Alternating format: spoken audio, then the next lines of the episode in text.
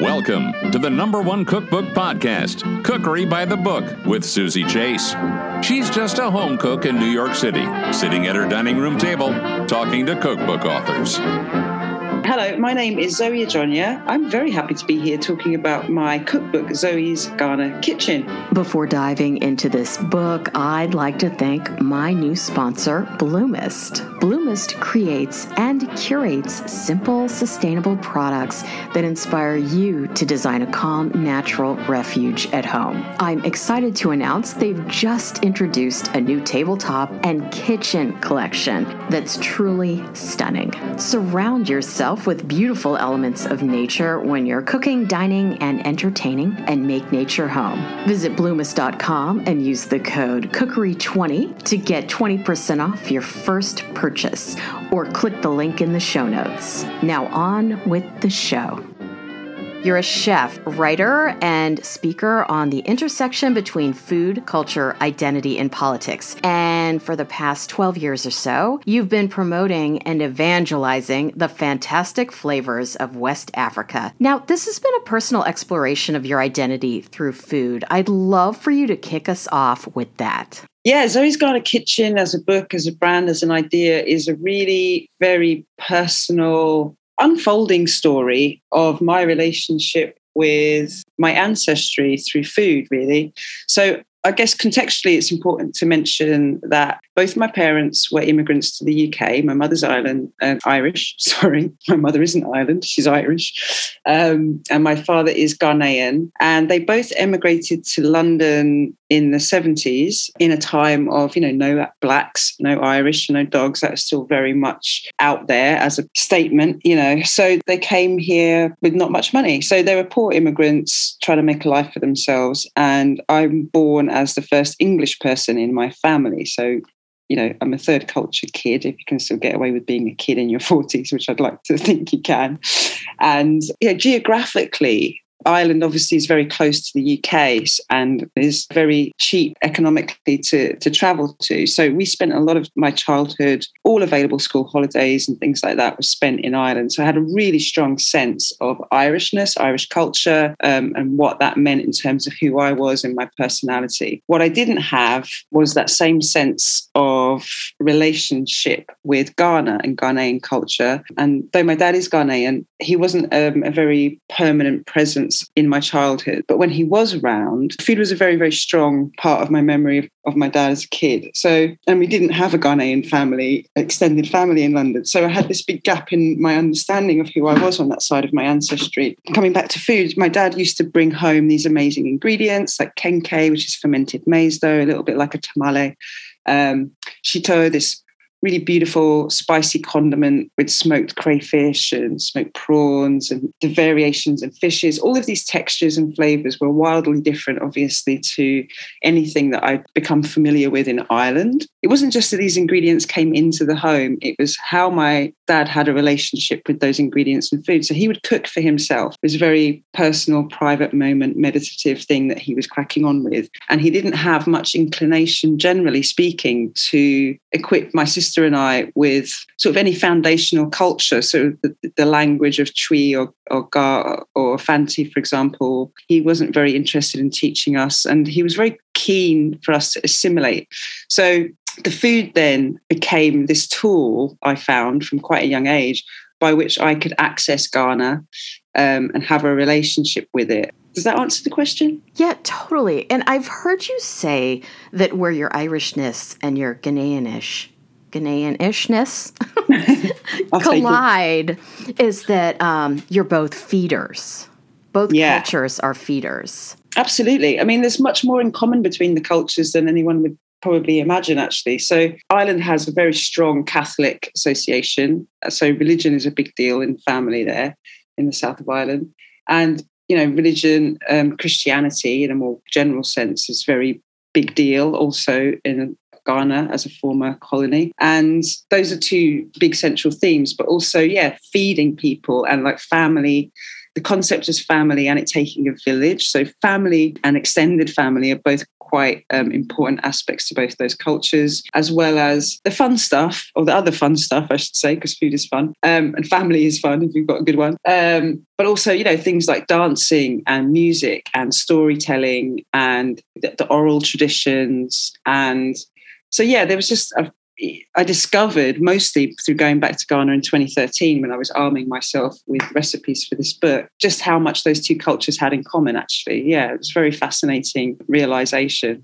So, after a trip to Ghana in 2013, you deepened your knowledge and found a new relationship to the ingredients. After mm. discovering the three women in your father's house all had three different takes on jollof. So going back to Ghana in 2013 was to get a really good grounding sense of what these recipes are in their place of origin. Because also, while my dad introduced the recipes to our house, it was my mum who kept that cuisine alive really, my Irish mother, like recreating those dishes. So, in the context of what is traditional in your home, it's like I, I, only knew what I grew up eating, you know. So it was important to go to Ghana and really understand what the vibrancy and the texture and the flavor was like on the ground, but also to expand my own knowledge and repertoire. And I did that through being in my grandmother's house and making my aunties take me to markets and them cooking with me. And the other part of it was I was very, very concerned with not culturally appropriating my own culture, which I think baffles some people, but being of mixed race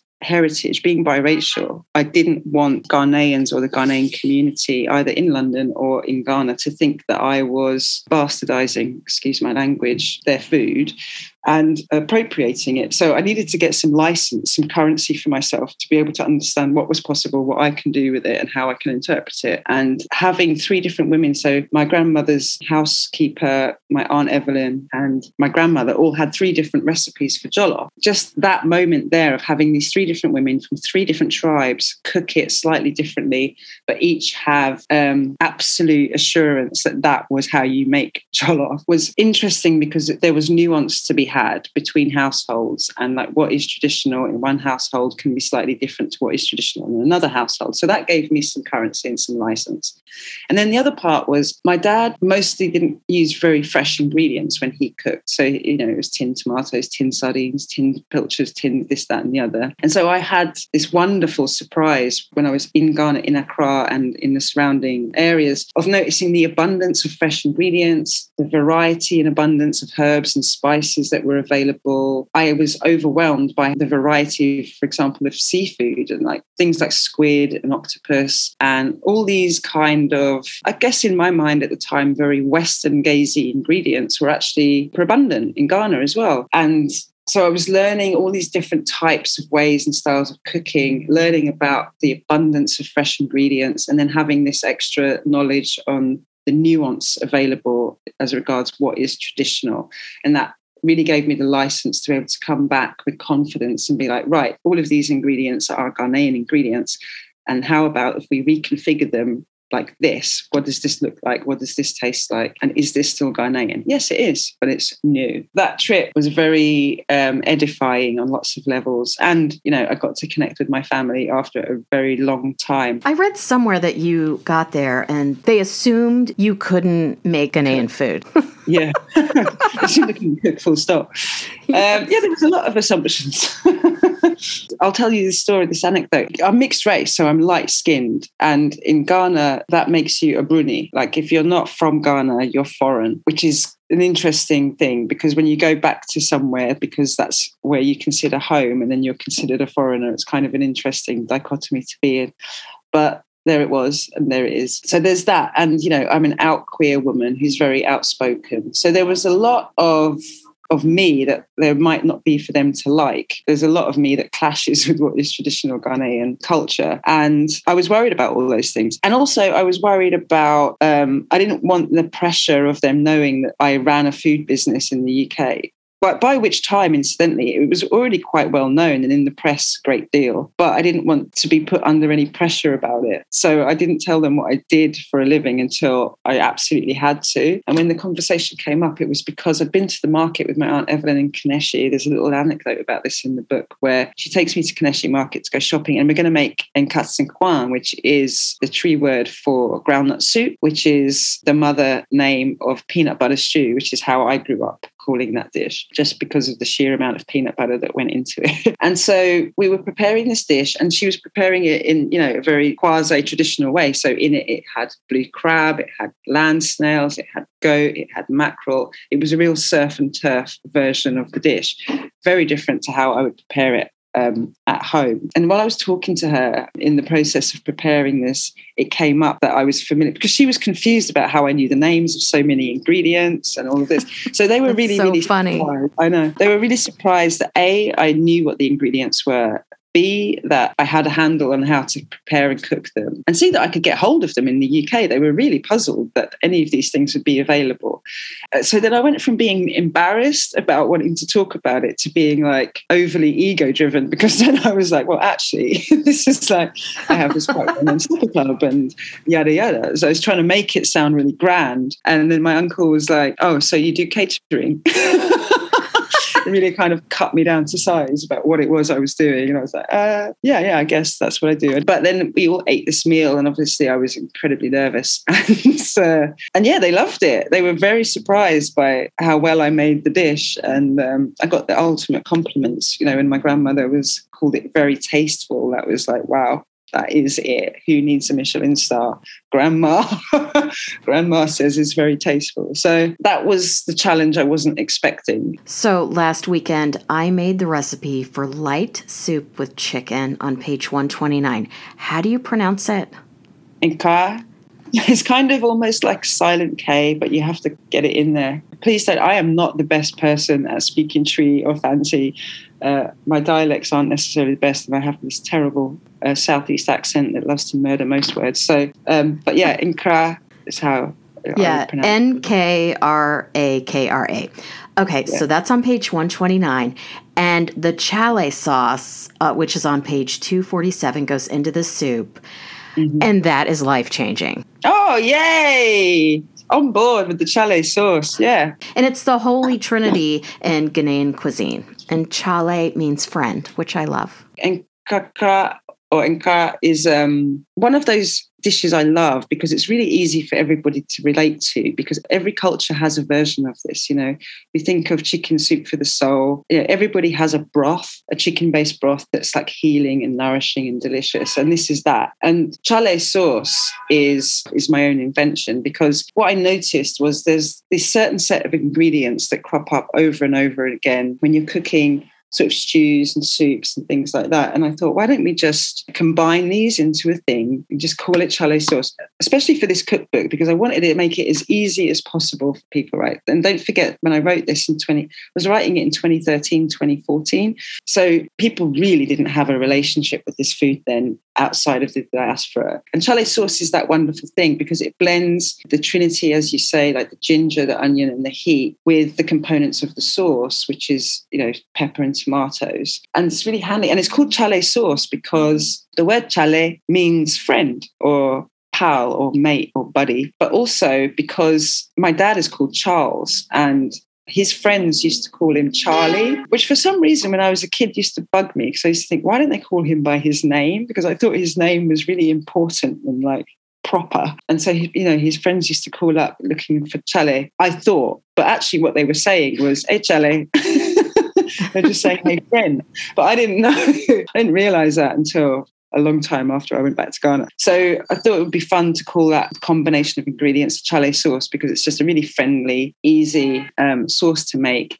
And not only is it brilliant for, as I said, all the soups and stews that go on in this book, but in terms of bringing Ghanaian flavor into other things, which is what I'm really passionate about, is how do we get people to enjoy the flavors and ingredients outside of Ghanaian cooking, you know? And it does that because it's the kind of sauce, I mean, we use it all the time when we're making meatballs or moussaka or lasagna. You know, anytime you want to just like zhuzh up something that's usually a little bit bland, add that sauce instead of your normal tomato sauce, and you've just lifted your game 110%. So, yeah, chale sauce, one of my favorite things in here.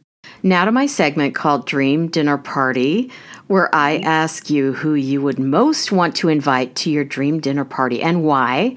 And for this segment, it can only be one person that is hard. One person to my dinner party, but I'm going to bring my grandmother back because she passed away last year. Cecilia Kwanzaa. I'd have her back to have a, a meal with me, discuss in detail what my father was like as a child. I'm still very curious about him. I definitely neglected spending enough time with my grandmother and speaking to her. So, yeah, grandma. Where can we find you on the web and social media and Spotify and your online shop and all the things? So the website is zoe'sghana And then on social media, I'm mostly active at Zoe Adjonyoh at Ghana Kitchen, but also the same on Twitter or anywhere else really. And I have a podcast, Cooking Up Consciousness. You can find that on Spotify. You can find the playlist, Zoe's Ghana Kitchen on Spotify. There is a soundtrack to cook to and a soundtrack to eat to. Um, and then I'm editing a new book, a collection of food writing, international people of colour writing on food. You can check that out at unbounders.co.uk. I'm basically everywhere on the internet. I know. Just open your browser and Zoe will pop up.